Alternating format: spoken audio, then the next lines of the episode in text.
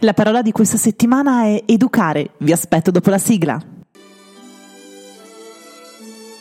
Buongiorno a tutti e benvenuti a Parole a peso, il primo podcast italiano di etimologia sulla lingua italiana e non solo.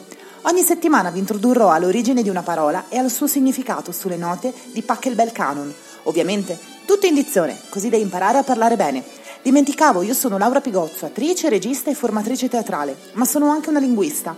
Adoro le lingue e le loro sfumature. Per questo, attraverso il teatro e la linguistica, vi presenterò in maniera semplice una parola e il suo significato, per il momento in lingua italiana. Buon ascolto! Ci sono molte parole che ci rimangono nel cuore e diventano nel tempo parte di noi. Quella di questa settimana per me è una di queste. Educare. Il significato di educare lo troviamo nel dizionario come condurre una persona verso un conveniente livello di maturità intellettuale o culturale. In effetti, questa è una di quelle parole il cui significato coincide col suo etimo, in quanto educare deriva dal latino educare, ovvero condurre, portare, in quanto deriva dalla stessa radice di ducere.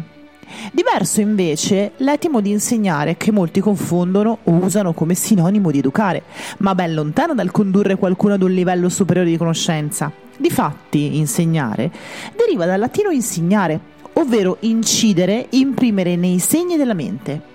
Insegnare è composto da in più signare, nel senso di mostrare o spiegare. Educare è condurre ed apprendere invece è procacciarsi una nozione. È curioso vedere come insegnare derivi dal ficcarsi nella mente.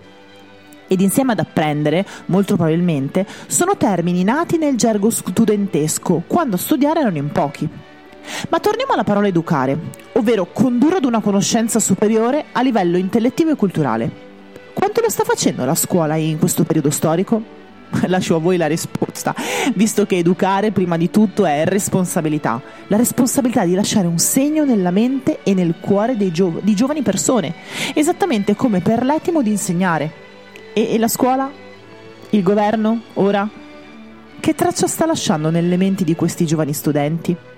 Bene, io per oggi concludo qui, ringrazio sempre tutte le persone che mi scrivono o mi seguono sui social. Ricordo che gli accenti non sono messi a sproposito per provocare gli amanti della nostra lingua italiana, ma sono un mio gioco teatrale per avvicinare le persone ad una corretta pronuncia e di conseguenza al teatro.